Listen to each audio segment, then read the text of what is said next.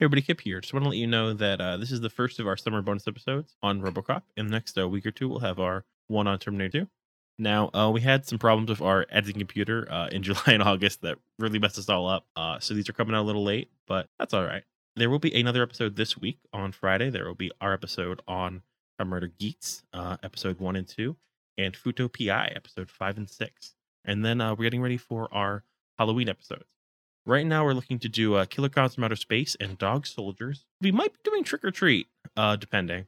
And then uh, maybe one more if we have the time for it. But anyway, enjoy the episode. Hen. Shin.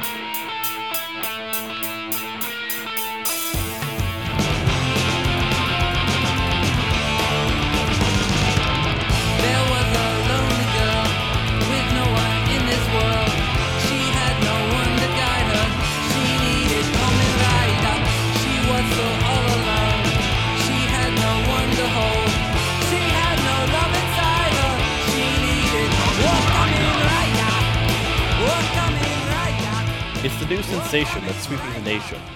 Kids everywhere are cranking that Robocop.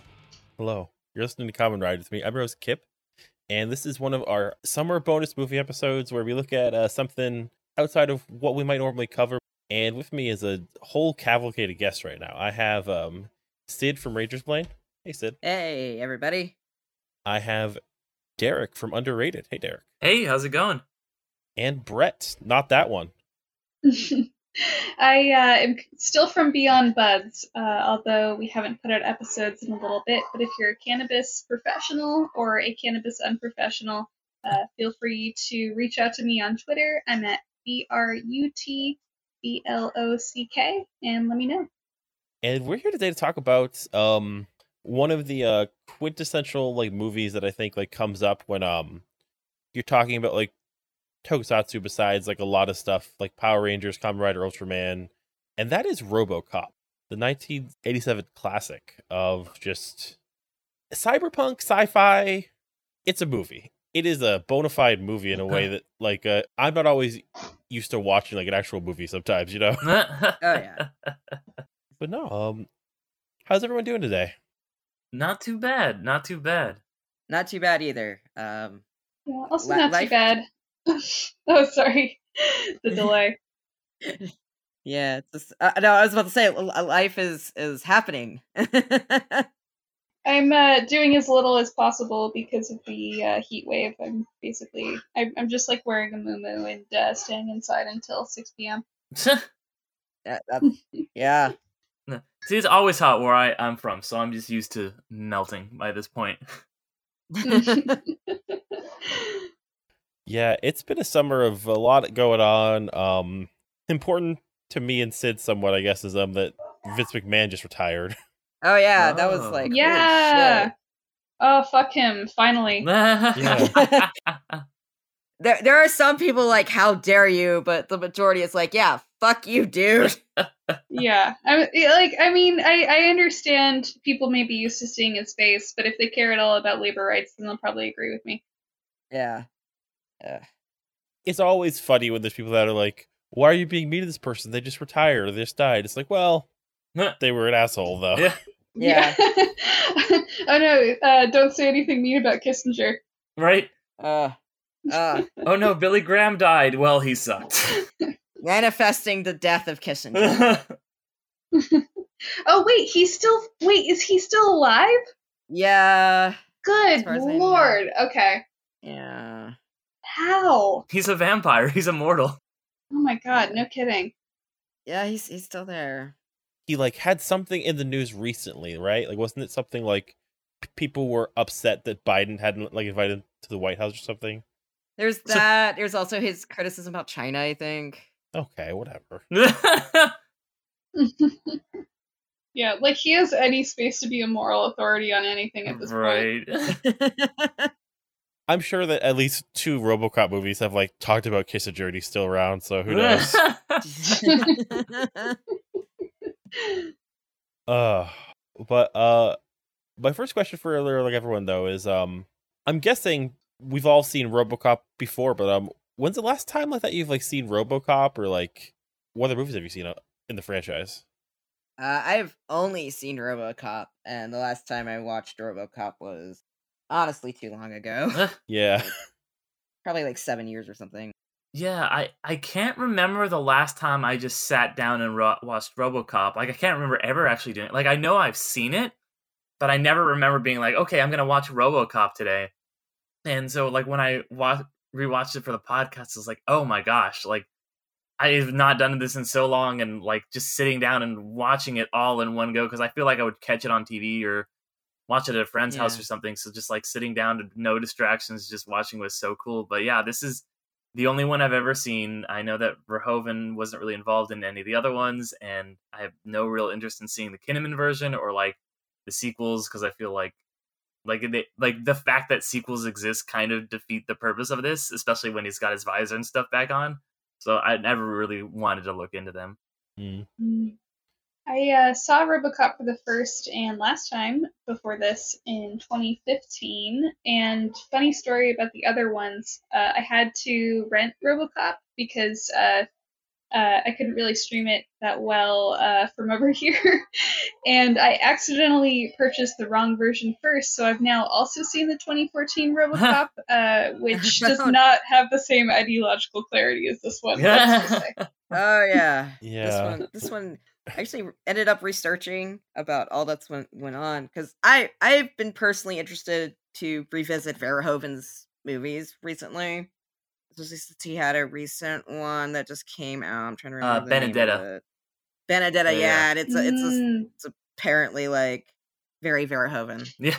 So I've been wanting, and I ended up finding out a lot about like uh the other writers of this, and uh particularly I found out that like Michael Miner was like the big guy mostly behind a lot of the like critiques of Reaganism because he just absolutely hated Reagan. And I Mm. thi- I think he was like the first, Perfect. um, like the first like director they were looking at, and then nonsense basically happened. the thing for me about like, RoboCop is it has been like years, per, like probably like ten years since I've watched RoboCop, and at the time I watched RoboCop two as well, which I think um the kindest thing I could say about RoboCop two is that like it's not as good, but you can remember a lot of the things that happened in RoboCop two as if they happened as well or in the context of RoboCop one, and it seems like a much better movie that way because like That's how I feel about the exploding, like, uh, like when uh, Bruce Willis is on that exploding chair in Die Hard Two, and you see him like fly up in the air. That's I always think that's in the first Die Hard, but no, it's Die Hard Two. Oddly without seeing RoboCop 2, that's how I feel about some of the stuff. It's like, wasn't this in the original Uh-huh. RoboCop? Oh, that's in the sequel. Is two when he has a jetpack or something? that's three. That's the real bad one. Okay. Three's the one where RoboCop is defending American business from Japanese um a takeover. Oh man. Right. Oh man. I feel like Yeah. they did not get the point of this movie. That's what the plot This- is. this- It's just very funny because it went from like Reaganism sucks, fuck Ronald Reagan, fuck capitalism too. We must protect capitalism. The best thing about like RoboCop 2 I think is that like they get focus groups writing his directive so it's stuff like um like don't smoke or like make sure you look both ways you cross the street so like RoboCop's like shooting people for smoking and like jaywalking. Oh my oh goodness. man, that's incredible. So it just becomes Ed 209 pretty much. Yeah, it's pretty great. Yeah, I did love how Ed 209 was just like illegal parking. That will be an execution. yeah. Yeah. Oh my goodness. Just like the, the entirety of Ed 209 was just like um I think I shared Kip some of my thoughts about it, but I just love how uh I don't think that was in there, but Ed 209 definitely was like the whole like militarization is bad. Mhm. Yep. Yeah. Mhm. I wanted to talk a little bit later about the RoboCop reboot remake because that is a mess in a way that is interesting. I think, but like, yeah, there's a lot going on here. Of like, so much of this movie feels even more poignant, or just as poignant as it did 25 years ago. You know, or like 35 years ago, I guess. Right? Mm-hmm. Uh yeah. No, no, say 25. I I was born in 87. I don't know times anymore. what were you saying, Derek? Actually, like you were uh, starting something. Yeah, I was gonna say this movie. Like, I feel like if this movie came out today, people would be like, "Ah, this is so woke, it broke." Like, like people would be like really fucking angry at this movie. It feels like it's it was so prescient. Like, with its like all its stuff about oh, you know, militarizing the police and police is like corporate funded and like all of this stuff. Just you know, obviously it's responding to Reaganism of the time but it's something that has made a very big resurgence, especially in you know 2016 to 2022 America, and like all the stuff that is very critical of the police in this movie. It feels like wow, this was like way ahead of its time. Yeah. Uh, and even in like some of the critiques of capitalism are great Mhm. too. Like it's just the news segments in between really kind of paint almost almost what our future is right now, Yeah. you know? And Yeah. it's just like, wow. Yeah. I really love um just um there's a point where they're talking about how Omnicorp is gonna like go into nonprofit sectors like hospitals and I was like, oh damn. Ugh. Ooh. Mhm. Oh yeah. It's, um, I, I did love the uh the commercials also they would like cut into these commercials like uh you know they obviously had that one where it was like battleship but it had to do with like nuclear Yeah. war Mhm. uh the the oncoming you know really gas guzzling cars with the the SUX 6000 which um the Chiodo brothers did the effects of that and I want to point out that the the most terrifying monsters that they did because they were also the monster makers of critters was Ferbus from Saban's Masked Rider. Uh Mm. do Derek and Brett know Ferbus? If not, we I have no idea what that is. no, never heard of that. We might have to show you this DuckTales monstrosity. Oh hell yeah, sounds good. Yeah, no, I love the hard ad too. Although it's funny because it's supposed to be like incredibly dystopian, um, and it's just I don't know. Like if I saw that on TV now, I'd be like, hmm, he said those things in a weird tone, but other than that, this seems normal. Yeah. and all the news segments where it would be like something horrible and tragic, like oh the Star Wars thing misfired and killed 109 people, including two former presidents, and they just move on to the next story. And it was like it was so like jarring because it feels like the way we cover like like mass shootings and stuff now, where it's like all right, we well here's this tragedy that happens and this kind of thing happens then all the time. So now we're moving on to the next segment, and it, it was just like did they fucking like know like like how did they know this in 1987 or I, it just blew my fucking mind Yeah, well, I mean, I guess that's about when they started calling uh, personnel departments human resources, which I think was a pretty good indication of what was going to come over the next few decades.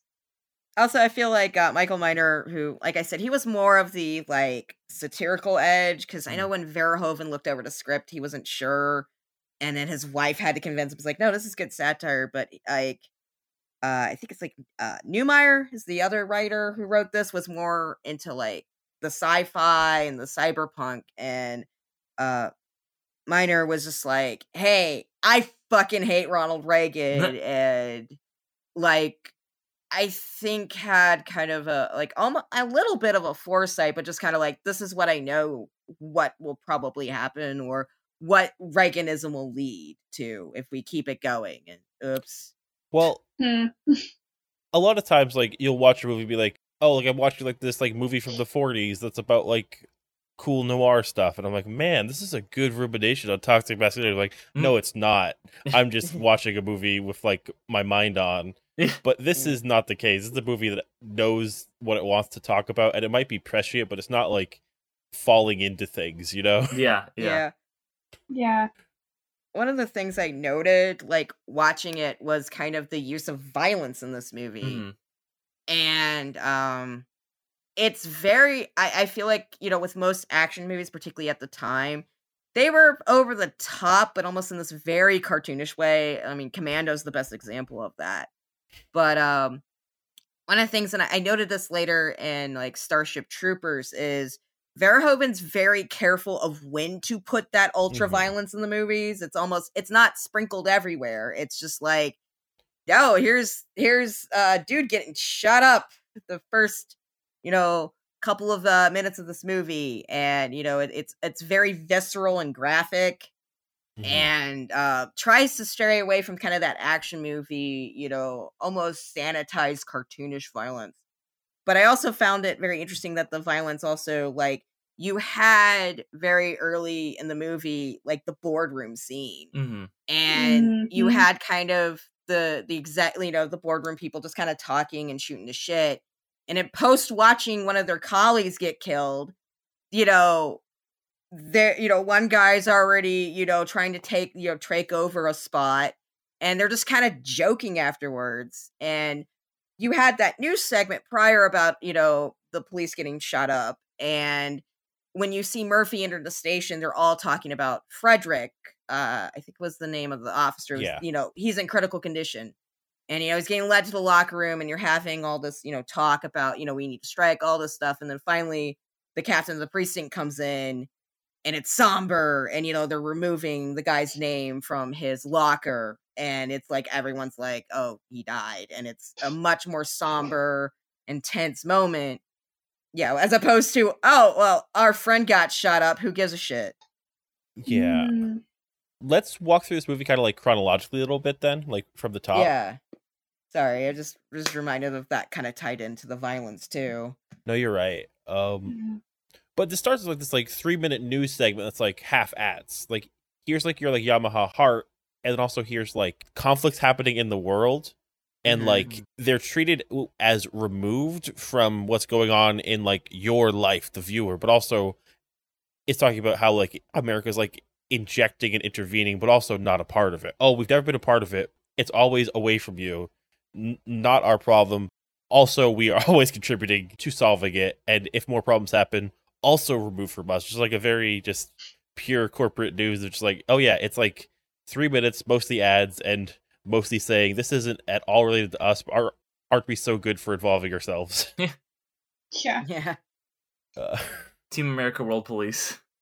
oh yeah Mm. and it's hard because I feel like uh, a lot of people might just see this as like normal now or like normal then. Oh yeah, of course. Like there's a nation that I don't really know where there's a like war happening. Crazy stuff. Hmm. Wish those people would vote or whatever they want. I don't know. Why don't they just vote more? Yeah. Just vote harder, guys.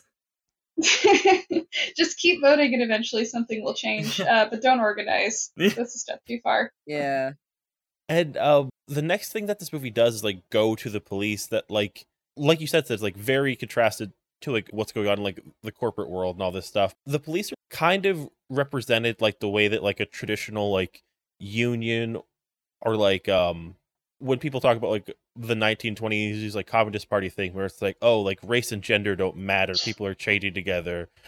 Look at this thin blue collar line we got here. Look at these like people working together and like that's like how the movie kind of sees police like is this like pure working class that is all together and like is not separated too Which is interesting because Verhoeven does that in like Starship Troopers 2 with the military. And it was funny. I was talking to somebody. La- Sorry to go on a tangent real fast, but I was talking to somebody last night, and I was like, "Oh yeah, Verhoeven does this thing where it's just like, like it's like, oh yeah, like men and women are totally integrated, and they're even like showering together." And she's like, "Oh, did he direct Starship Troopers 2? Because that's the only two movies where that has happened. I think in his cinema where it's like, yeah, it's definitely this movie is like in some ways like really hot for cops though it's like yeah cops are the best they are so cool look at them Yeah. like they it does display a lot of like casual police brutality like in a Mhm. completely uh in a completely non-critical way but also it's in the larger context of like a world where human life is completely um is just like not worth anything anyway like stuff like that is cheap so i don't know maybe that's why like i don't think it really presents the cops in the best light because they are like fundamentally so corrupt that like every time um like an actual person who like has any influence over the crime in the city gets booked for anything, they're just like, haha, yeah, bring me in, I'll leave immediately. Go ahead, arrest me. yeah." And they're also just kind of corporate stooges. Like they just are like totally um at like Mm. OCP's whim, and I feel like that's you know another thing that is kind of prescient. Like, yeah, the cops just kind of get are at the disposal of corporations and capitalism. well Yeah. this is where I kind of intersect because I noticed that you have that's big tension though was between the cops and the corporation because Omnicorp started to step in more and more, and you kind of had like they were threatening a strike. They were not liking the fact Omnicorp is stepping in.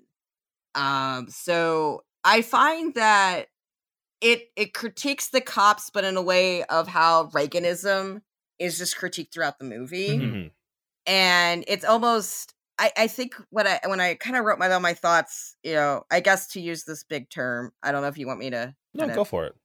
uh is because often is asked is robocop propaganda and i was like this is a messy answer because it's both yes and no Mhm. because Mhm. verhoeven and and miner and Neumeier just kind of had this you know very 80s idea of how cops are uh you know we can look at it critically a, di- a bit different because you know we're in 2022 but in 1987 like propaganda while it was critiqued it wasn't critiqued in the way it was critiqued now Mhm. so you're having a film that's more like focusing in on reaganism and the privatization of you know uh of the public sector and it still has kind of that blue collar public sector police force Yeah. that kind of juxtapose those but because it's critiquing those things it ends up also critiquing how the police actually are you know uh because throughout you know especially when you know murphy does become robocop and how he responds to like uh basically a sexual assault he just tells someone to he just tells her to go go like go call a, a crisis hotline and leaves Yeah. like you It's know like, I have informed a rape crisis center. yeah it's so you're kind of having these kind of clash in a very weird way but i think in a weird way that kind of examines those things very well Yeah. and i think that's that's one of the reasons why this movie does age so beautifully because you do have that kind of what the idealized version of cops what we think they are Yeah. uh, particularly because they really did a lot of buddy cop movie tropes, and then what they actually are, which is how Omnicorp stepped in and created RoboCop and um, Ed 209. You know, it's so yeah, it's, it's kind of like I feel like if it was made today, not in the remake way, but like the same creative team, I think Mhm. ma- might have done a little bit more with that. So it's it's, it's I, I Yeah. really like the fact it has a very sloppy message about the police. Yeah. Yeah. honestly. and it might be just 2022 eyes that I'm seeing this with, but um, a lot of the stuff that the, how the cops were like, we're gonna strike, and we're mad that cops keep dying, and that's kind of like the thing they keep refrain they keep coming back to. Our cops are dying, and the chief, who is just like an 80s like chief, is just like, ah, well, Yeah. what about like the people who sit on the? And it, it just seems like the cops only care about cop lives, and it was very, it felt very Blue Yeah. Lives Matter to me. Um, Yeah. Yeah, that's it, it's like you're you're trying to do this whole like juxtaposition. Here's the human cop force, and this is how they feel. But yeah, like it ends up kind of because of just how sloppy everything is. It's just like, oh wait, you know, you can look at it in this light now. You know, Yeah.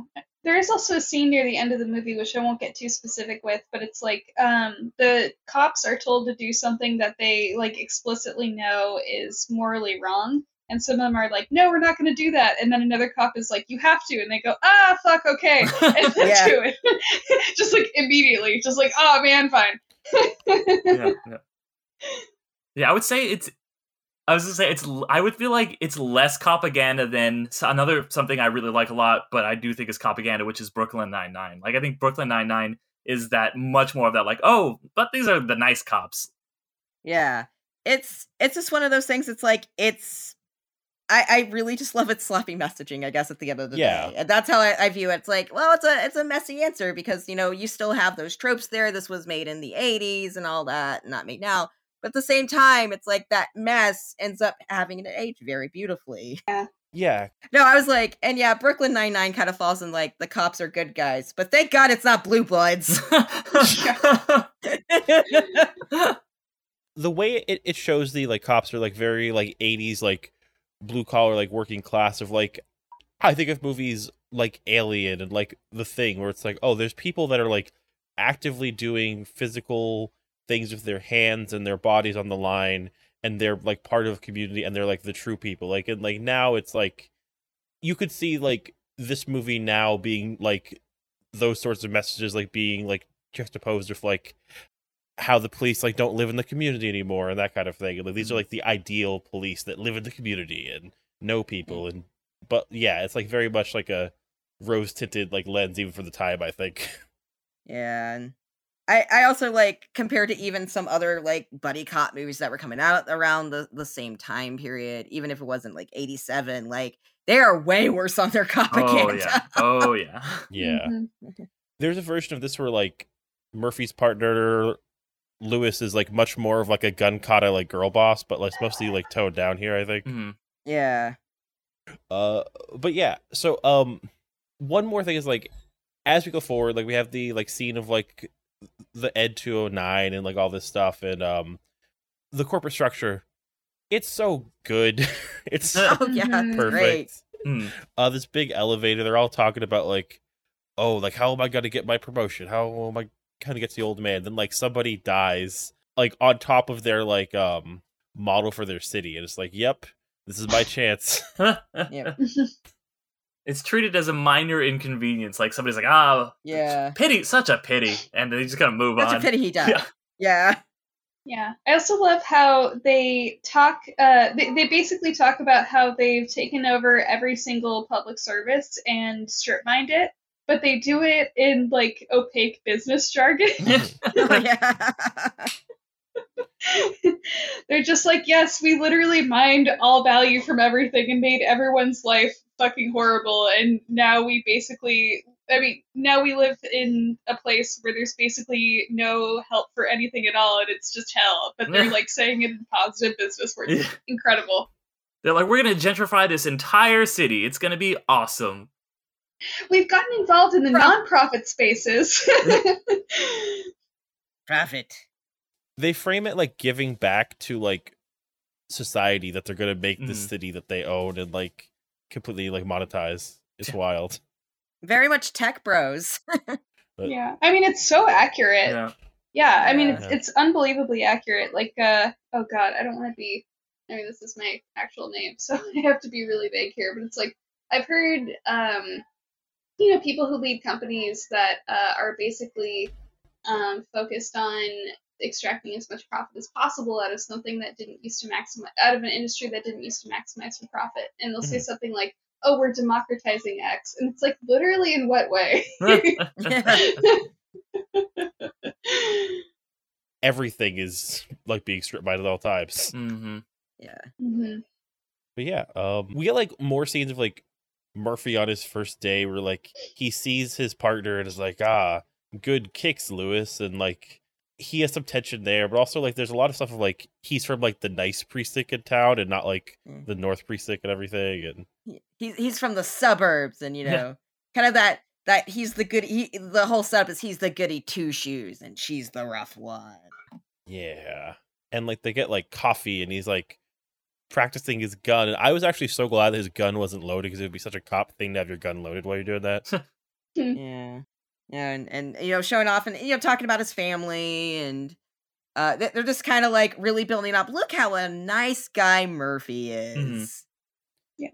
the name Murphy too is like this like oh like he's like working class Yeah. like generic dude you know Oh yeah, we should also point out that like in the previous scene, they were uh, in again extremely opaque business jargon. They explained how they had found cops who were good at their jobs uh, and not giant. Pe- it, like every cop who was like reasonably good at their job, they had placed into the most uh, dangerous positions possible in order to make it the most likely that they would die, so they could make a robot out of them. So, yeah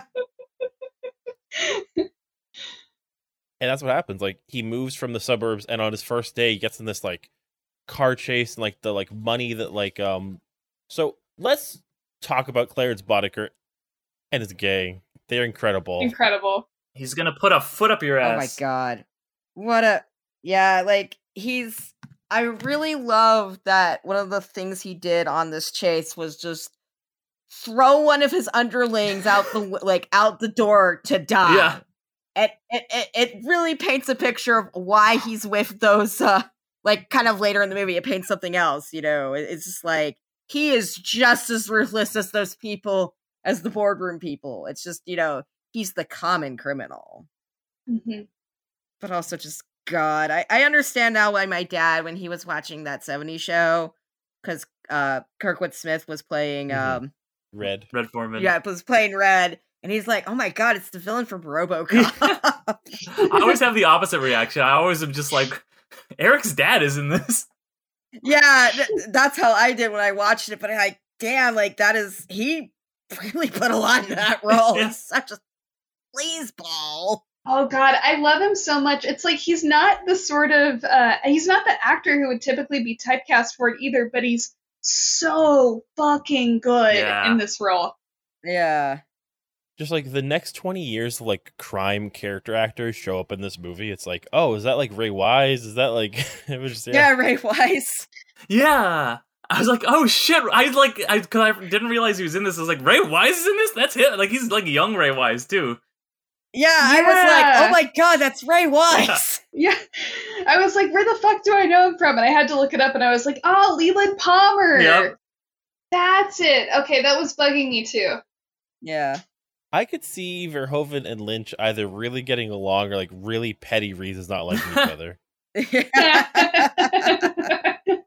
They'd be like, he eats corn wrong. that, that actually to that sounds man. very. That sounds very David Lynch, though. He Yeah. That's why I don't like him. Went, took me to a place that only served salad. to really get into the mind of a director, you have to eat it creamed. You see.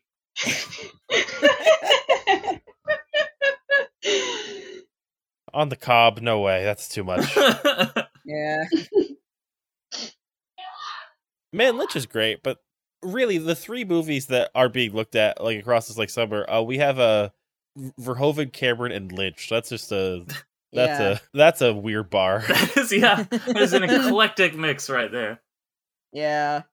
Uh, but no. Um, so I do also love like the scene that like they get to their hideout and they're just hanging out. Like, hopefully those Yeah. cops didn't show up, and then just like kill the dog shit out of Murphy. Oh yeah, they just shoot the shit out of him. They uh I think like the unrated version has the bit where they shoot off the hand. I think that got cut from the theatrical. Yeah, which is Uh, you know it's interesting because it's very much like Verhoeven definitely makes this a Jesus metaphor, but he's like, ah, I'm gonna make it super violent because this is like an American satire thing, and you know the hand getting blown off is very much you know like oh, okay, like him getting crucified, and then of course like later on there's scenes where he's like gets stabbed in the side and he's like looks like he's walking on water, and then you know you know 10 or 20 years later somebody comes along and just makes a very unironic version of a very jesus movie where there's completely no satire and misses the point a little bit Yeah. Verhoeven is weird. Uh he definitely has like a weird background about Jesus. So, that's for Uh, another yeah. podcast. Nick. That's a lot. That's a yeah, lot to get no. into. now I'm curious. Uh, I do know he's uh it's debated often, even though he's like an agnostic or atheist. Uh so they they often kind of I don't know if we should have him, but uh he is kind of considered one of the best like most studied scholar of Jesus Christ in his Hmm. life. Holy So, shit, I yeah. did not know that. Yeah benedetta is very interesting with its the way it handles like religious i won't, I won't even say like just like a, a lot of religious subjects across the board Oh yeah.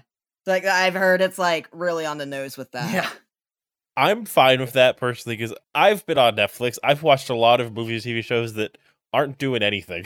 yeah, So- yeah. sure, bring me all your feelings about Jesus.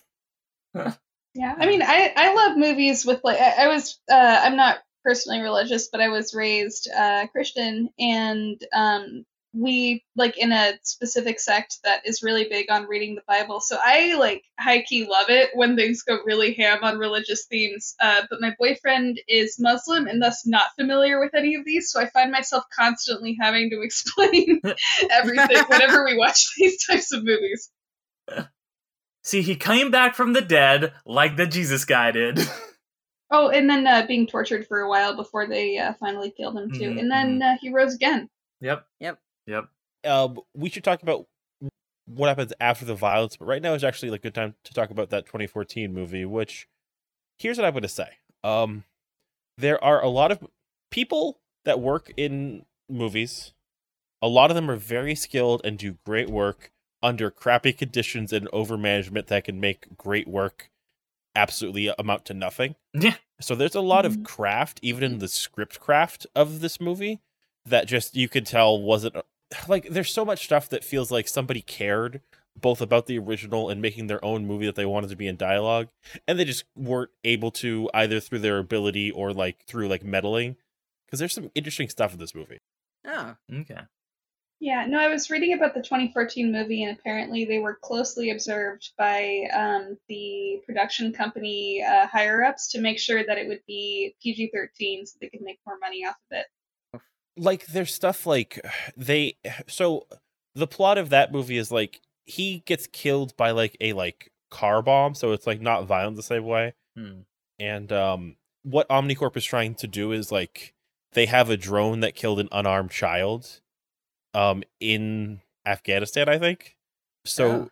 they're doing this to put a like a like public face on drones to try and bring drones into like us police things. so like let's make a more human drone and like they even like preserve murphy's hand so robocop has like one human hand at the end of like a robot arm and stuff and um he like is actually going to be like fully conscious like he is present and like they have a scene of like him talking to like michael keaton's like ceo and being like oh like take off the armor and they do and they show his like organs and stuff and like what's left. But like he's like present as a dude until they're like doing their first like press conference and like he starts to have like a panic attack so they just like turn off his like personhood. And it's like Hmm. okay there's something here just also they were a major hollywood production. Yeah. you know? It's a weird movie um Stellar cast. I remember that. yeah. Like I wanted to see it just because I mean I like Kinnaman a lot. I think he's a character actor who kind of gets was for a while at least getting cast in like action man roles, which I think was like really weird. Um, and then you all like the supporting cast like Keaton, Sam Jackson, and all those guys are great. yeah it's just um you you bring in michael keaton and like samuel jackson like in hollywood when you want to make people think that this is going to be a good movie or like have a lot of care but Yeah, yeah yeah. yeah. I mean, I, I the first thing I noticed when as soon as I put on RoboCop 2014, which I did right after I finished uh, RoboCop original, was that it just seems like absolutely nobody in the RoboCop remake is having fun on set. no Oh no. Yeah. I mean, like, I know you don't have to have fun to make a good movie. Um, what's the what's the Stephen King one? Fucking. Um, oh, The Shining. Yeah, yeah. I mean, everyone had a had a, hor- a horrible time on set, and that's a great movie. But um, RoboCop 2014, it just seems like the actors are sort of like miserable. It's like it's a job. Yeah. yeah Yeah. Like Samuel L. Jackson is great, but he's reading every line in the remake like it's a chore. Yeah. Eh, Like, yeah, there's just some stuff like some mo- like uh, you know another movie that was very miserable to work on was The Abyss. Mm. Uh, mostly because they had to do so many underwater shots. But like, and also James Cameron. yeah, James. Cam- this is also young James Yo, Cameron. yeah. Like, I think he's I think he's toned down over the years. Which is saying something when this is like young James Cameron going through a divorce. Mm. uh you know and Mm. so it was but you don't see like people aren't reading their lines basically whereas you know sometimes with that stuff uh like like you said it's like sometimes when you tell people aren't having fun on set it just seems like oh well i'm here for my job and check and i'll just leave yeah. it has to be like a like weird layer of hell to get to make a robocop movie have all these ideas and then hollywood happens yeah Mm. oh we want to make this Yeah. pg-13 That reminds me of like Jeff Bridges finally getting to make The Giver and just like it being completely Oh, ruined. yeah. And he was just kind of like, I'm gonna be zen about this. Like I wanted to do this movie for like ten years, and I'm finally gonna do it, and it's not in the way I want at all. So he's he said I'm gonna be like the dude on this and just kind of be like, fuck it, man. uh my favorite version of that has to be i now pronounce you chuck and larry where it was like this like Oh, yeah. Oh God. Incredible like story about like coming to terms with like your father and being gay and then like in the end the person who like wrote the script was like i, I lost my faith in god when i saw this movie it just wow Yeah, it comes like this weird gay panic movie. Like I don't know. Yeah. yeah huh.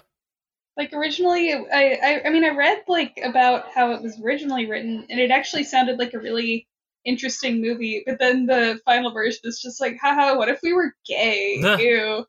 Yeah. What if we were gay and Rob Schneider was here?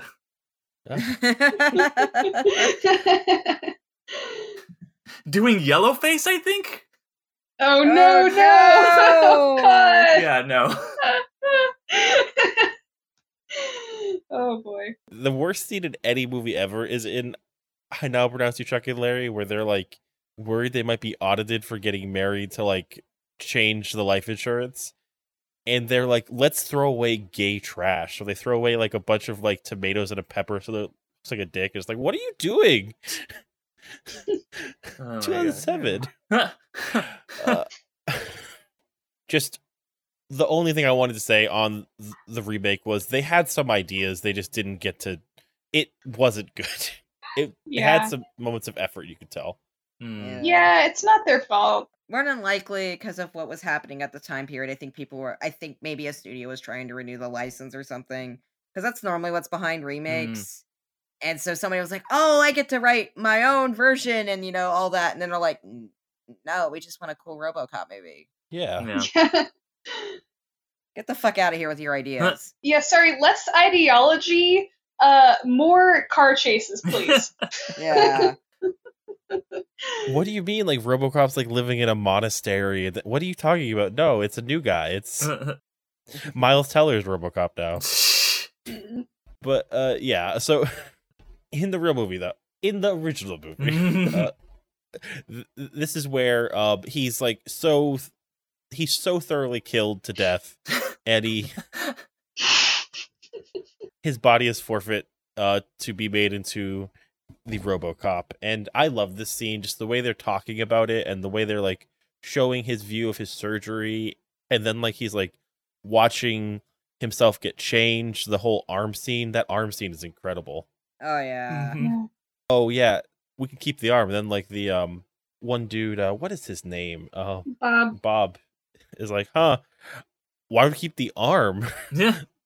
that's not the spec that's not the like top usage Yeah. Yeah. they're showing things like um them having like a new year's party and there's like s- s- someone like kisses him on the visor and he's just like sitting there unable to process anything I was like, that's Yeah. assault. uh and that all leads to uh though um we see him e- entering the police station for the first time and i love all the stuff like him first interacting with the police and like omnicorp moving in it is it's so good yeah. Oh yeah. um there's that scene where he's like shooting his gun and like just destroying a target piece by piece Yeah. that's where we get like the first glimpse of there's still something left of him when he like twirls his gun like he showed his partner before yes. Yeah. that's life I think. Mhm. Uh, Yeah. One thing i wanted to bring up like too is like there's weird other media we get in the background too like we get this consistent portly man who's like having like weird scenes with like sexy women and like big cakes made out of boobs or whatever he's like i'd buy that for a dollar Yeah, I Yeah. it's uh making fun of a lot uh from what I understand what Kurt told me, it's like because I asked this, is this making fun of any particular sitcom? And it's like, no, it's just making fun of like sitcoms in general, you know, with the catchphrases and the weird lewdness. I'd buy that for a dollar. i could see this show existing like it's It's better than the Big Bang Theory. oh yeah. yeah. I mean, it, it's They- just basically like, oh man, two hot young blonde girls with big tits are hanging out with me. I'd buy that for a dollar. Which, yeah, is like not that different from a few of the sitcoms on air. Yeah. Yeah. There's also I think like a a space advent like it was a like a like almost a Star Wars type thing, like a Flash Gordon show cuz his Murphy's kid was into that and was like, "You need to do your your gun spin like that guy." And that's why Murphy knew how to do Yeah, that. I think it was Jay Laser, Mhm. which I thought was like maybe like Yeah. a Toku thing. Like, like I know it wasn't real, but I thought it was like supposed to be a representation of like his son is really into like watching like this universe's. I know it predates it, but like version of Power Rangers or whatever it might be. Yeah. a T.J. Lazer Okay, Yeah, it's yeah, there's it it definitely I I really love a lot of the storytelling this cuz it makes it feel like you're in you're in technically a world that you know, but you also like this is definitely a different world. It has, you know, different advertisements, different things in the news. Like it's it's not just it kind of isn't just like telling a story. It actually like re- like it takes um? Sorry. It really kind of takes uh how film is, which is it's it's just a very rich visual audio storytelling and actually like really in, like just immerses you in this world. Mhm. Um And the Yeah. costuming, the sets, it's all Yeah. Yes. it's all great. Yeah, actually, speaking of the costuming, um, this is going ahead a little bit. We are just talking about uh, what they're wearing. There's a scene where RoboCop is using thermal imaging, and I was watching it and I was like, "Holy shit! The practical effects are incredible!" And I thought they did a film paint over, but it turns out they actually um, had all the actors put on bodysuits, uh, painted the bodysuits uh, with like what looked like thermal uh, colors according to the contours of their body, and then filmed it with a um, polarized lens. Damn. Oh, Whoa. I love old school just film tricks like that that you don't really get a lot of anymore. Like that shit is so cool. Yeah, I was Mhm. I'm, I'm like on that. I'm like, damn, that's fucking awesome. Yeah. Yeah, all the criminals and people in the background feel like they're realized characters in Mhm. like some version of it too. It's like, oh, like there's Mhm. that like first couple in the convenience store that he saves. Like the wife is super into him. Like, yeah, RoboCop's cool as hell. Mhm. There's like all these like weird dudes and like their like costumes. There's truckers at like the cocaine plant. yeah, I love the scene where he like goes to the like guy who lost the mayorship, so he like has it all hostage. He just like drives right through the red tape, Oh, whatever. So good. Oh Yeah. He's just like first, uh, uh, first, don't fuck with me. I want coffee. We'll, we'll even get you. It's like I want an SUX six thousand. it has some terrible gas mileage and cruise control and reclining leather seats. Yeah, I really love he did make a point to say the terrible gas mileage. Are you jerking me off? When people jerk me off, I kill them. yeah.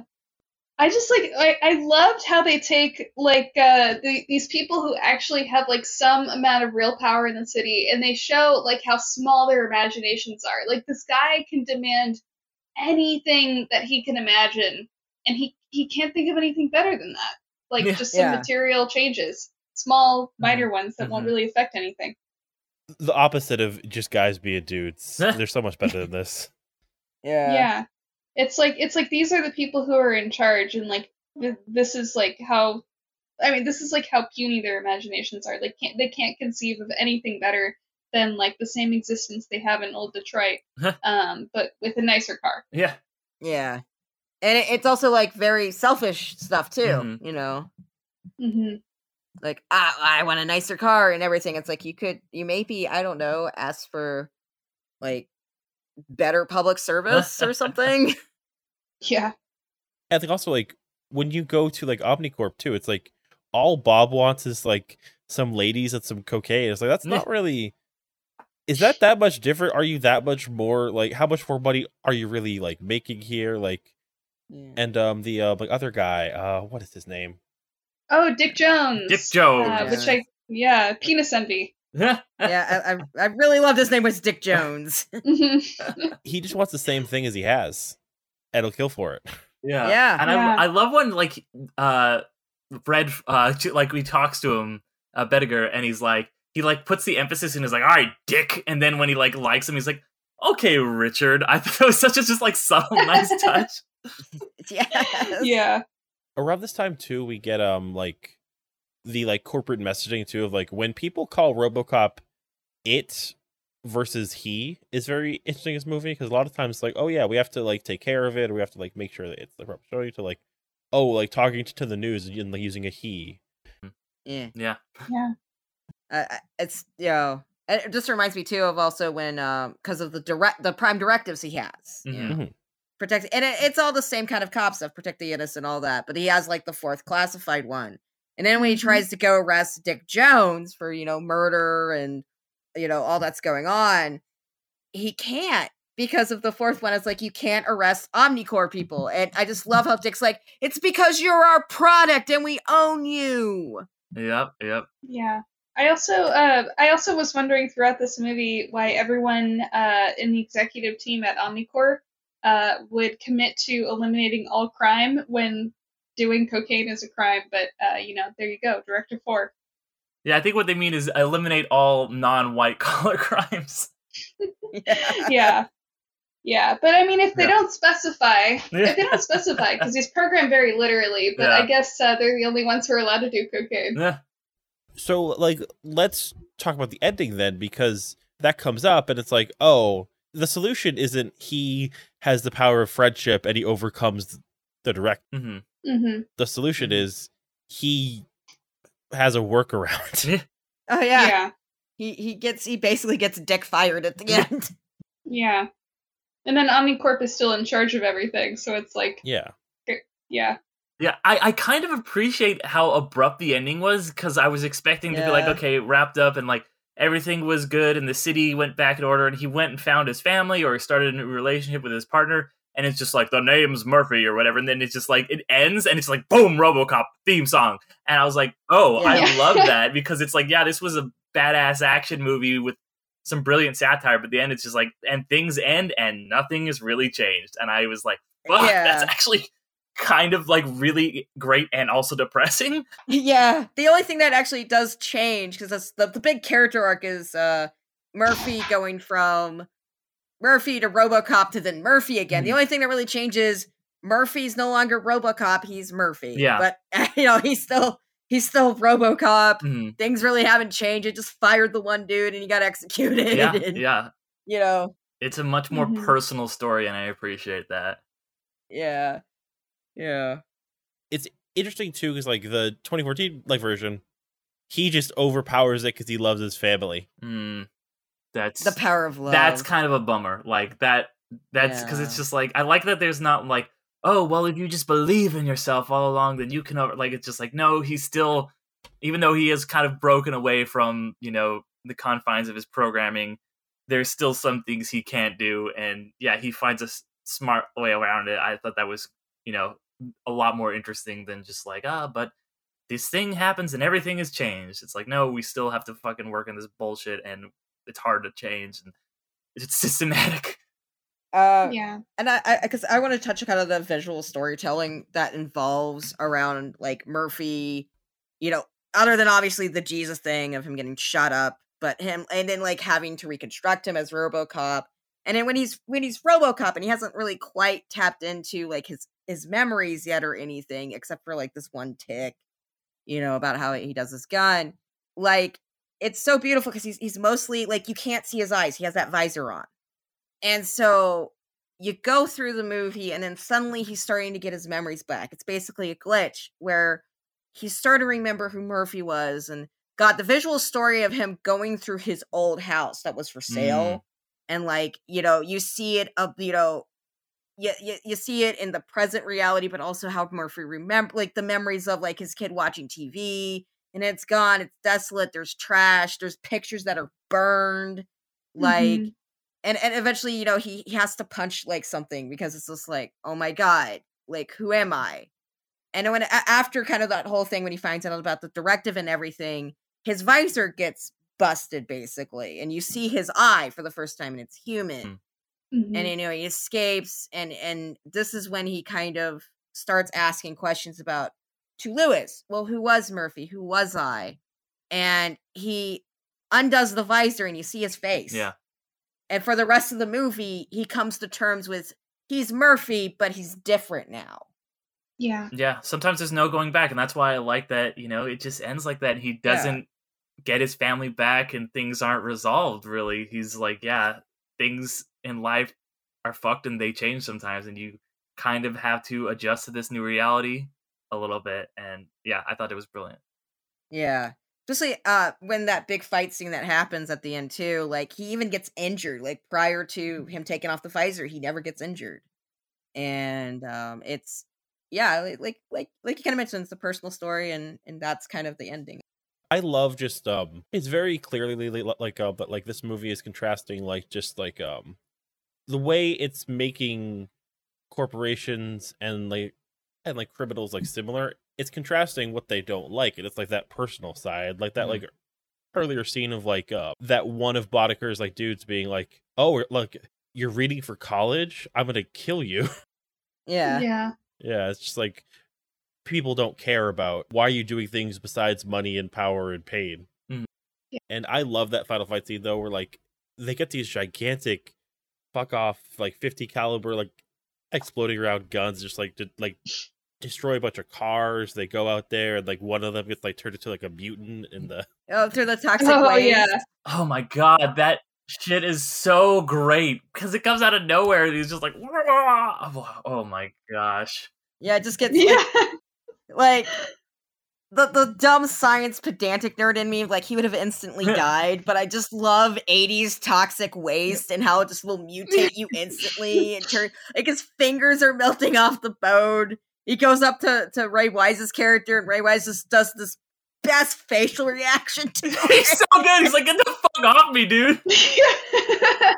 ah! like, ah! yeah. And, uh, and then then he gets hit by a oh, car and just turns into sludge. Oh my god, he just fucking explodes. It's like Red Foreman's like, God damn it, I got this shit out of my windshield. Yeah. It's Yeah. so good. Oh my god. yeah, just like going through a car wash. Yeah.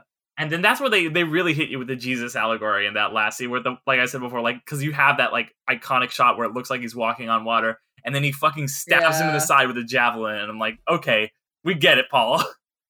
You like Jesus in a weird way. Hey, I'm Paul Verhoeven. and I'm here to say. also, the the guy that this is just a weird thing I noted. Uh, the guy that if you watch AEW or anything, uh, the guy that uh was the you know guy that got turned into a mutant. But prior to that, I was like looking at it. I'm like, he looks like Wish Allen Angels, the Okay. pro wrestler. I'll have to get a photo of him. Hmm. I thought you were gonna say, man, RoboCop looks like that guy that's friends with Sting. Ugh. Ugh. But no, uh, so like uh, one thing that I love is like where uh, his aiming's not working, so Lewis has to help him aim, and uh, it's it's like such a tender little moment of like, Mhm. oh, Oh yeah. you're still human, you can still connect with people, still have like a certain kind of intimacy, you know. yeah. And like I love um how they end the fight scene, of course, uh, uh, with um her shooting Ray Wise from a crane, and then he like spikes Clarence Boddicker. It's just great. Yes. Oh yeah. yeah. So, uh, because we watched the, uh, my partner has the unrated version, uh, just a nice DVD of it. And one of the things I noticed that they couldn't like upscale was, uh, like a cut. They had actually a much more closer shot of when, you know, Boddicker gets stabbed in the neck, Mm. and they couldn't quite restore it quite properly because it was cut in the theatrical because they're like, oh, that's too graphic. Yeah, I noticed Mhm. that cut. I was like, that felt like a TV cut or something, and I was like, oh, I'm, it's weird that this is in this version. That was just something like it was just like they couldn't restore the element quite quite right, but they wanted to leave it in. So Chekhov's uh Chekhov's like thumb knife drive middle finger whatever. yeah, I love that that's just how technology works. Like, screw like a USB three. Just here we go. here's the Yeah. spike. It's multi-purpose. We didn't really talk about like the first scene where he goes to like Dick Jones, but I love how like the way they show off just like their commentary on like technology is that the Ed two and I can't go downstairs, just falls over. Mhm. Yeah. Yes, and it, I love that Ed two hundred nine has like these lion roar, like these vicious sounds, and then when it goes like falls down the stairs, it's baby sounds, like babies crying. Yeah. Yeah, it's like a pig squealing or something almost. Yeah, yeah, no, it's so good. It and Ed 209 ends up being like weirdly adorable too because it's stop motion. oh yeah, Yeah. Like the whole final scene is like he just gets like taken out, and then like that's when Murphy like goes up and like shoots Dick, but also just like so, it's so great. Just everything about that scene just like just works so well, and, the, and like I love how he says it's Murphy at the end. It's like Mhm. oh, Yeah. Now what's your name? It's Murphy. because like it's not like he solved crime Yeah. or capitalism. yeah, he didn't like uh materially improve uh the world that he lives in. Mhm, I mean, Dick Jones is like a massive. I mean, he's an enormous crime boss, and like it's going to slightly change things, but like in the long term, nothing is different. Yep. Yep. I I do love. Apparently, the CEO's name was uh, Old Man. They never gave him a name. Oh, you're That's right. funny. Is he British or Southern? I couldn't tell. Like, he was like some kind of Yeah. warm. I'm the old man who years ago I made this company, and I'm not complicit at all. If anything, I'm nice. Yeah. Yeah. One of the other things, because I'm thinking about how like Bob Morton met his end.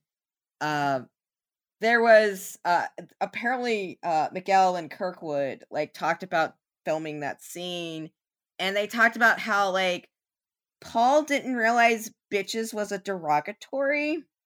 So, you know, Kurt, you know, Bode- Be- Boddicker says like bitches leave, Mhm. you know, as, as part of the scene. So, Paul's just calling the women of the scene bitches while doing the direction and everyone's just like being like, uh, uh, this is awkward.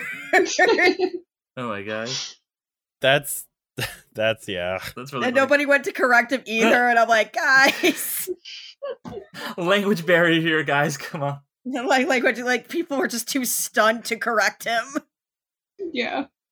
That's hilarious to picture. Yeah. Yeah, That's uh one last thing I wanted to really like talk about though is like what RoboCop becomes culturally, and I think Mhm. it's never really RoboCop. People remember RoboCop as this weird form that isn't all related to RoboCop of the movie. I feel like we get like cartoons and comics and like video games, but it's never like RoboCop's RoboCop again. I feel like after this.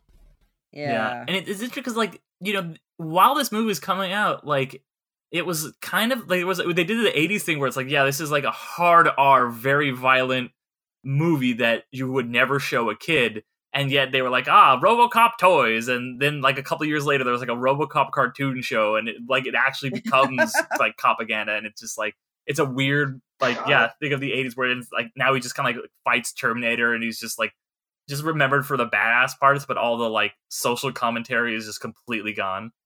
Yeah, it, it's something I found very interesting. Like with eight, like with, like you said with the eighties is, and I guess things don't change. It's like, oh, this thing made a lot of money. We must market it everywhere. Mhm. And you know, definitely like back then, they're like, let's turn it into a kids show. But I've seen that a lot with like eighties, like eighties and also seventies stuff. Is just like, oh, hey, here's this film that had this really poignant commentary on something.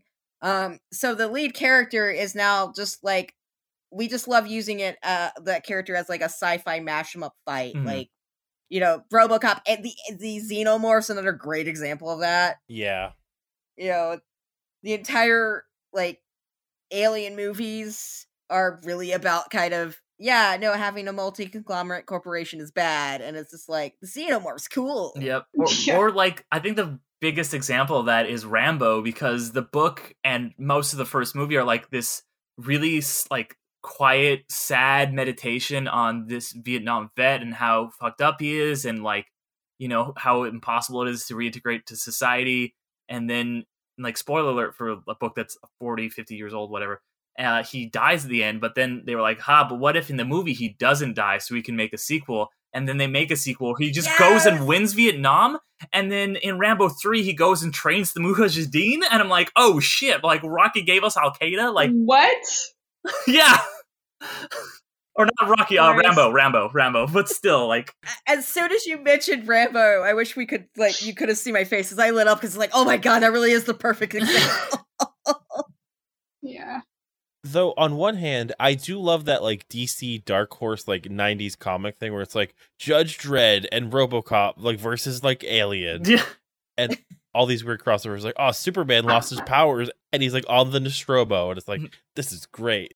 And sonic the hedgehog is there for some fucking reason. There, there is some there is some enjoyment though sometimes mashing action figures together Yeah. so, Yeah. so That's why s- I'm not gonna totally be down on that but I, I noticed that's like a thing of Mhm. yeah.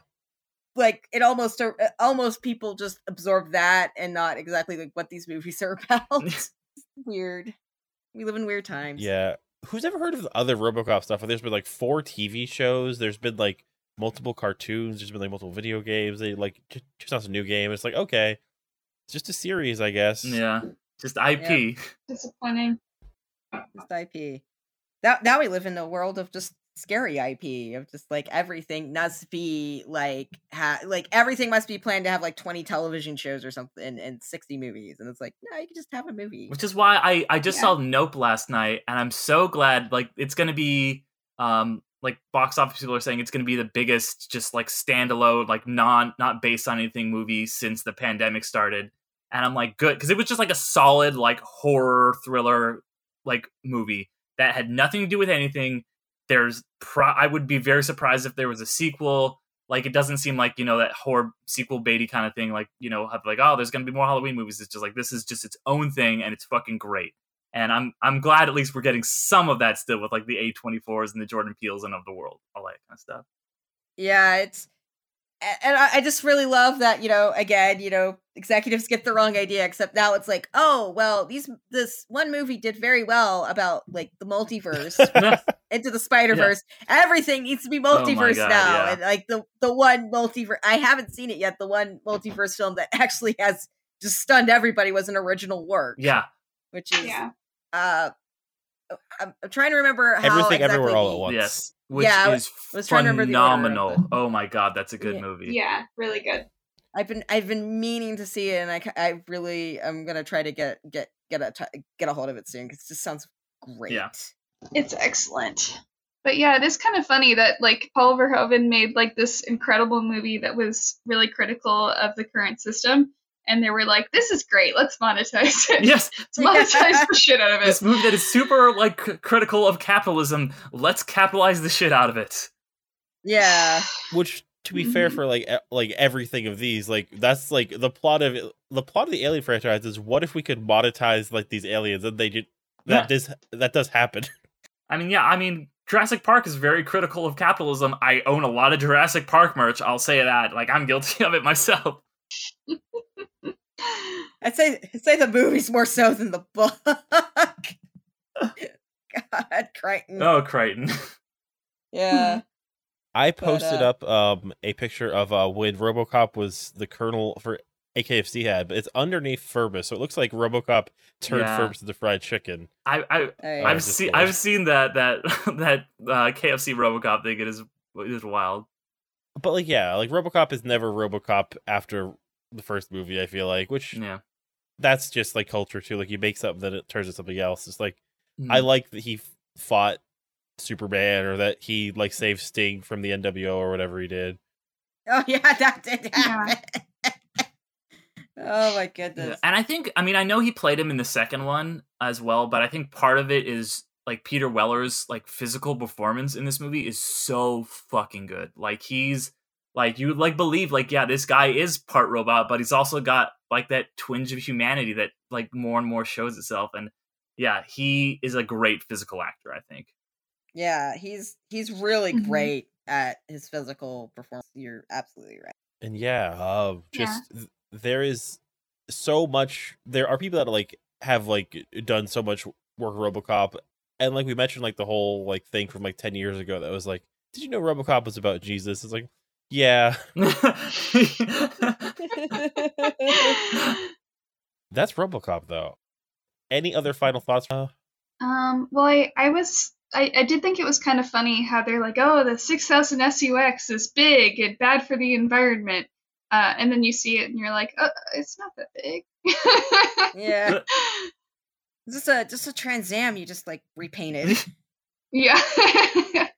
uh, also, I thought uh, Clarence had uh, incredible drip, especially when he Yeah. goes and confronts Dick Jones. Uh, I tried to tell my boyfriend he should get a suit like that, and he said no. no, oh yeah. And I I will also say like the music in this movie, the soundtrack fucking slaps. Like it is just so like 80s and so good. bombastic. And um uh, I'm looking up I can't I don't know, I'm probably gonna mispronounce this. Basil Podormus, um, like is the composer, and man, I just I just love that theme and just the kind of like technological like mix and it's very appropriate that it's kind of like techno, but also there is a lot of I think, you know, like I don't know what kind of instruments, but the there is humanity to the technicality of it. I guess I don't uh, is the best way I can put it. I'm not really a music guy, but I do did really appreciate that. Uh, I I just really like this movie. I, yeah, it's it's been a while since I've seen it. I've been wanting to, and I'm glad I had an excuse to because it, it's you know I think it was mentioned earlier. Like sometimes, uh, you know, with movies these, as particularly these days, they just don't have like they're not one offs or whatever. And I'm like, wow, it's just nice to see a contained story, and it is just so well done. Like, it, yes, it's an '80s action movie. And, satire, but it, it really is just a stunning movie to Mhm, watch. mhm. I kept Yeah. saying over and over watching this movie, just like every 10 minutes, I'd be like, "This is a good fucking movie." Like I'm just sitting there by myself, and I just kept saying that. Yeah, just, yeah, I was just like, wow, this is a good fucking movie. But also, Ray Wise will just appear out of nowhere, and you'll be like, oh, that's Ray Wise. it's Leland Palmer. Yeah. Okay, I just loved like so much. I know I said it before, but just that uh for their like big bad crime boss guy, they got like a accountant who um like dresses a little effeminately, um, but just like is so like not the kind of guy you would usually put there, but he's just so fu- like every time he says anything, you're just like, Can you fly, Bobby? Yeah. it's so good. It's so good. They could not possibly have gotten anyone any better. It's like everyone, you know, anyone could take this guy. Like he's like pretty small. He's not physically imposing. Um, like he dresses in ways that are kind of impractical if you're going around doing crime and being in factories. But he just like you don't at any point doubt that like this guy would be doing it. Yeah, he has like this controlled rage to him that I think is like he's really unique in that way. Yeah. Yeah. which makes him a like great dad later, I guess. but- yeah. So the question I think like we really need to ask is of course like is this Toku? But like I think for me it's Sid, it's probably nice to be like, man, we're looking at all these commercial all age franchises. Let's just look at a thing that's like unmitigatedly good and interesting without like a weird caveat. That's also adult. yeah. Uh, yeah. But yeah, this is Toku. This is. T- I. I'm always of. I'm a little bit. I, as if it has special effects, I consider Yeah. it a tokusatsu. Like for me, Really the Matrix is Toku. Yeah. yeah. For for Close me, enough. I'm like me, you know, not being nearly as well versed as you guys are in Toku. Like I, like I said on you know the last time I was on, we were talking about um Jetman. I, it's there's always something that's just like a little bit off. Like it's like you can see the seam is just slightly in Toku, and that's why I feel like this is a little more Toku than like another movie you guys are gonna be talking about, Terminator 2, because it's like yeah, you can like yeah, this is a dude in a suit moving around, and I kind of just love that human element of Toku. Man, I just wish they'd make more movies like this. Yeah. Yeah. Unfortunately, uh, we're kind of running up to a, another major like monopoly era of like filmmaking. So I don't know. Although I will say, I, I mean, I have some problems with the movie, but like, if you want to see something that is like practical as shit and it is like just doing really well financially and critically, Top Gun Maverick is like insane. Like, it looks so fucking good with the practical effects it has, and people love Oh, it. really? Oh Okay. yeah. Oh yeah. I will watch that then. I hadn't considered uh, seeing it. One check we do have to have to compare it to RoboCop. How does it feel about Reagan? Uh, it's T- Top Gun Maverick. Top Gun Maverick is the most apolitical shit you will ever see in your life. I don't know. I wonder if Top Gun just loves like Reagan on principle. You know? I mean, that's that was my like one gripe with it was that it feels like it's trying so hard not to offend anyone and like not show who the the enemy quote unquote because that's all they ever call him is in the movie. And it's like, yeah, don't worry, like you, and it just just kind of like how Tom Cruise himself is completely like you. Do, he's a he's just like what is he like? He isn't divulged any like personal information. and He's like a cipher. Like that's what Top Gun Maverick is, and that's why I think everyone across the board is just like loving it is because other than like some propaganda and nostalgia, it doesn't take like an like a stance on really anything other than like this guy is good at things and people are better than drones, and that's about as much as it's saying. But it's really good action. Yeah. That that is also a stance to take sometimes politically is shrug. yeah.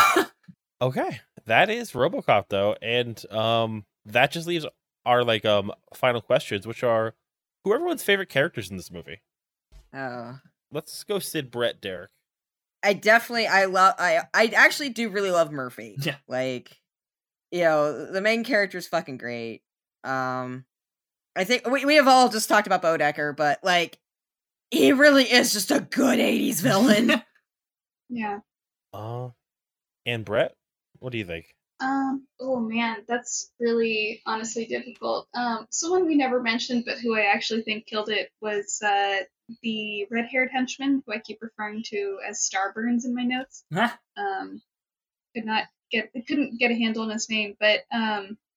I don't know. Like everyone does so much scenery chewing uh, and gum chewing I don't know. The whole movie is great. I have to say Clarence though, especially when he menacingly throws his gum in the river right before he decides to do RoboCop and, and he just like Ah. oozes all over every scene. Fuck, it's so good. Yeah. Like there are so many just like good like 80s guys like Boddicker and like Dick Jones is such like and I he's just like I'm the most 80s guy you've ever seen but like it's it's got to be RoboCop. Like Murphy is so so good in it. Like his character arc is so interesting and iconic and I love the humanity that he manages to bring to this role in such a subtle way. Yeah. I love the way that like um the scene where we like really see like Dick Jones first time is like in the bathroom where there's like this one guy talking to Bob that like leaves with like piss all over his pants and then like Dick Jones is like I used to call the old man fart ass dick bag egg boy. Yeah. It's the tension in that scene. Also, can Yeah. before we Yeah. wrap up the podcast, we have to address his weird ass long arms when he falls out the window. Like I just can't, I can't get through the podcast without saying something about that because that is such a weird effect that has stuck with me my entire life. Oh, I didn't even notice. Oh yeah, his arms are like I don't know what they they fucked up something with that shot because his arms are like twice as long as his body. It's weird as shit. But yeah, like has to be Murphy though. Just such a great having a, a guy in a suit, like even if it's like only in like close ups for like Peter Weller, just incredible. Um, and also like I do realize that maybe T.J. Lazer is like based off of Buckaroo Banzai as well. Was a couple years Oh. before this, but Uh, yeah. Uh, and of course, uh, the second question is, uh, what were your favorite effects? Like, could be a fight scene, could be a suit, like, could be that kind of thing. Just what stuck out for everybody? I definitely, well, I think two things. One thing definitely is I always love stop motion, so I love that 209 and all the scenes that 209 did, and especially like the sound design they did for him. Um, subtly, I kind of like some of the like with, uh, kind kind of the scene where he's going through that like everything from him finding out the information file like that scene to going to the house it's it's more a lot of uh, like subtle work because we don't we don't think about how back then they had to cut a lot with film and you know do kind of more classical things that we now like do on a computer. Mm. so you know they had to come up with all this information to put on the computer. Uh they had to you know kind of cut and do these kind of natural and do these dissolves to like go in between these scenes in that house so kind of on the like very subtle old special effects way i love Mhm. that because i, I kind of miss those things you know where yeah we have to manipulate the film to do something instead of like underpaying uh vfx workers Yeah. to do whatever Yeah. For me, true. Yeah. For me, I think it's like all of the times they use I forget what they're called, but the little like exploding blood packets on somebody.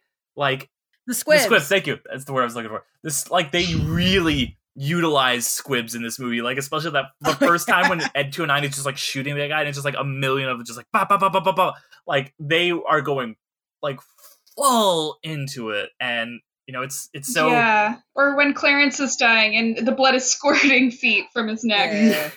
Like that was really really cool. And like es- like especially in that like final battle where it just like you know there's just squibs going off everywhere and there's just blood like pouring out of everyone all over the place. I thought it was great. Nothing puffs up like cocaine. I mean, I already talked about the thermal effect, but the um, I mean, the way that they balanced showing how everything looks through RoboCop's visor, um, without like making Oh, it too irritating was like really impressive. Like they had just enough of the overlay to make it clear to you like what a scene would look like from his eyes without having to look through scan lines at everything all the time. yeah yeah Yeah. Um, for me, there's so much, but like a like point that we've like said like a lot is like when talking about like what's Toku, but I think um for me Toku is like whatever you choose to let something be a little janky but like feel more real and like Mm. That's throughout this movie. But uh my favorite has to be just um all the little touches that they do with um the way the car sparks when they're leaving the building every time, the way that Yeah. his gun like goes in his leg versus a holster and like that's like each different animation happens one by one. So much Mhm. great little things. Of course, uh, the last question what were the standout fits from this movie? Oh, Clarence's Eh, hmm Every time. Every time. Clarence in his whole game, but mainly Clarence. I mean, for Yeah. me, it's the RoboCop suit. Like that's so. I mean, there's a reason. Like it looks so cool and iconic, and that there's a reason. Even though like he spends half the movie without the visor, like that everything else that's ever portrayed RoboCop in media shows him with a visor because it is such a cool look, For that outfit, yeah, no, I agree with that too. and it looks better than the 2015. There is a great scene though where he's uh oh yeah, it definitely does. But there's a great scene uh, great scene. There's a great scene where he's going to confront Leland Palmer uh and he goes to like a punk nightclub and Yeah. everyone looks so fucking cool. Oh my god. Yeah, and like I love the way that like they do clubs in like 80s movies. Like, oh, there's a bunch of like topless people. There's a bunch of people in like mesh shirts. There's a bunch of people like wearing like weird suits and like leather vests and hanging out. Everyone's here. Yep, yep. Yeah. Great fits all around. Mhm, Um, mhm. And of course, uh, next week, Terminator 2 Judgment Day. Uh, we will have Sid back, and uh, currently there are two people who are also interested there, so that'll be fun. Like, uh, but like you'll know, um, these won't come out the most normal schedule because they are bonus episodes. But uh, where can people find you all? First off, let's say, um, Sid, where can people find you when you're uh not talking about RoboCop? Because usually I say not talking about Tokusatsu, but I can't Huh. say that to you. uh, well, you can find my podcast, Ranger Splain. It's that on almost every social media platform. Uh, and our website is rangersplain.wordpress.com. And we are on uh, most uh, podcast um, podcast streaming services. I know like iHeartRadio doesn't have all our, our episodes yet. Um, so working on that. So you can find me there. You can also find my uh Twitter. I am most on my public Twitter is Velociriker. uh and um I also have a live tweet Twitter now for uh Star Trek that I've been watching a lot. Uh Trans Wesley and uh and then I have a uh candle and soap store called Kodos Magical Crafts. Um which is Kodos Crafts on most social media, Kodos Magical Crafts on Etsy, and Kodos Magical Crafts.square.site on Square. Awesome. And Brett. So you can find me on Twitter at B R U T B L O C K. It's Root Block. And uh, that is where I tweet. So lately I've been really into uh, hand, I've been doing like simple little animations by hand. So I've been tweeting a lot of those. But it's also where I tweet uh, when I go on podcasts and when I produce podcasts. If you want to listen to me talk more, you can listen to Beyond Buds with Peoples. That's on Spotify and actually it's wherever podcasts are found what am i talking about and uh, if you want to learn more about moving to another country uh, where material conditions are better than california you can add me on discord at brute block number 6204 where i have a server where we uh, talk about how to do that and share resources I might have to hit you up for that one. do it Yeah. yeah yeah do it And Derek. Uh, so yeah, uh, I am one of the co-hosts of the Underrated podcast, where we talk about underrated, underappreciated, and under the radar films. Um, so obviously, RoboCop, uh, at least the this version was one we would never talk about on that show. Um, but if you're into movies, uh, you can listen to that. However, you're listening to this, it's on all the uh, podcasting platforms. We do a couple other podcasts too. Me and my friends, um, you know, we named our podcasting kind of group after our, our first podcast. So Undercast Co. or Undercast Company and all the social medias. Um, we can do a couple other podcast things, um, or you can just look me up, Derek McDuff, on Medium. Um, I also write for Watch Mojo, so um, you might have seen some of my stuff there on their YouTube and stuff like that. But yeah, just Undercast Co. Underrated is the name of the podcast. Awesome. And you can find uh, me on uh, twitter.com at James Forge. You can find uh, the podcast at Kamen Ride to Me on uh, all platforms. Uh, there is commonwrite.com uh, episodes and articles. There's commonwrite.com slash uh, merch, uh, where all proceeds are currently going to Trans Lifeline. Uh, there's commonwrite.com uh, slash episodes for links out to different platforms uh, and services. Please rate and review on Apple Podcasts and Spotify. Uh, there's commonwrite.com slash Bukaki for our Women Want Me, Fish Fear Me shirt. Long story. and also, um, in the near future, um, we are switching off some series. So uh, the um year long crew is switching to uh a much more sporadic, like looking at things like the Kamen Rider, like double anime coming out soon, and the Kamen Rider Geats. Uh, the book club is switching over to uh around when this comes out. The book club is covering the Garbage Pail Kids movie, and then watching Garo, the first series. So yeah, uh, the next thing for this, like I said, is uh, Terminator Two. After that, like I think uh, we are then planning and like suggestions for uh, Halloween movies too, which that'll be fun. But Mm. yeah, Very cool. thank y'all for coming on. Thanks for having me. Was- no, thanks for having us. Thank Yeah. us. Yeah, Have, Anytime. have we learned anything today? Any lessons from this movie to to leave the audience with? Uh, yeah, I would say don't bother uh, making a movie with strong political points because it will just be turned into a children's cartoon anyway. I, I've learned that I, I hate Ronald Reagan even Yeah. more. I just still hate that man. Don't trust anyone named Dick. Is my lesson. Don't Dick Reagan. It's my sequel board game Don't Wake Daddy. It's great.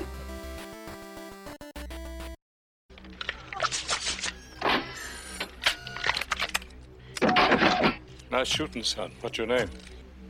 Murphy.